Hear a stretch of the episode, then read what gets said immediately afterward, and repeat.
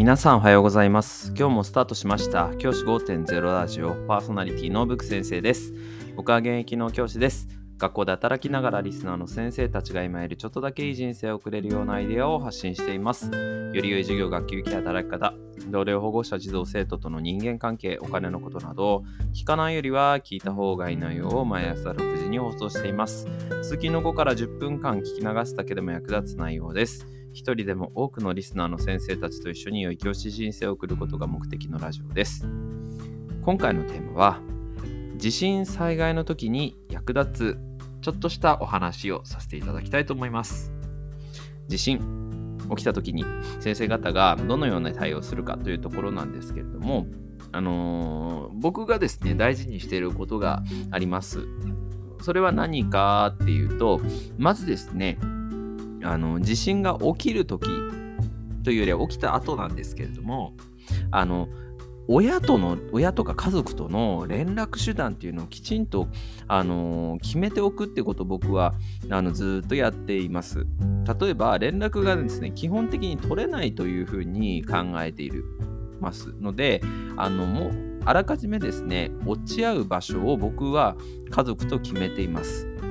例えば僕の場合はですね近所の公園がありましてその公園にどんなことがあっても集合するっていうふうに決めています。で僕ですねその公園の、あのーここって決めた場所にメッセージを書くことにしてるんです。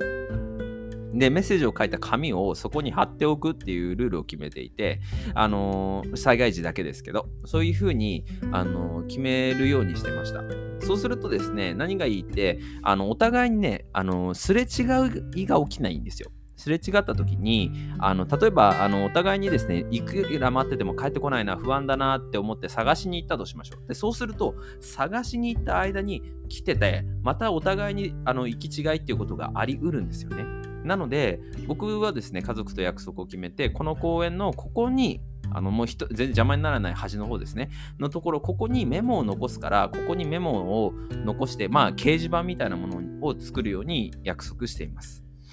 やっぱりね、あのコロあの阪神じゃないや、ごめんなさい、えーと、東日本大震災の時に、あの連絡が取れなかったことが本当にね、大きな課題になりました、僕自身も。で、今ですね、家族と暮らしているいるんですけれども、その家族との連絡手段が取れないっていうのは、やっぱりピンチだなっていうところもあって、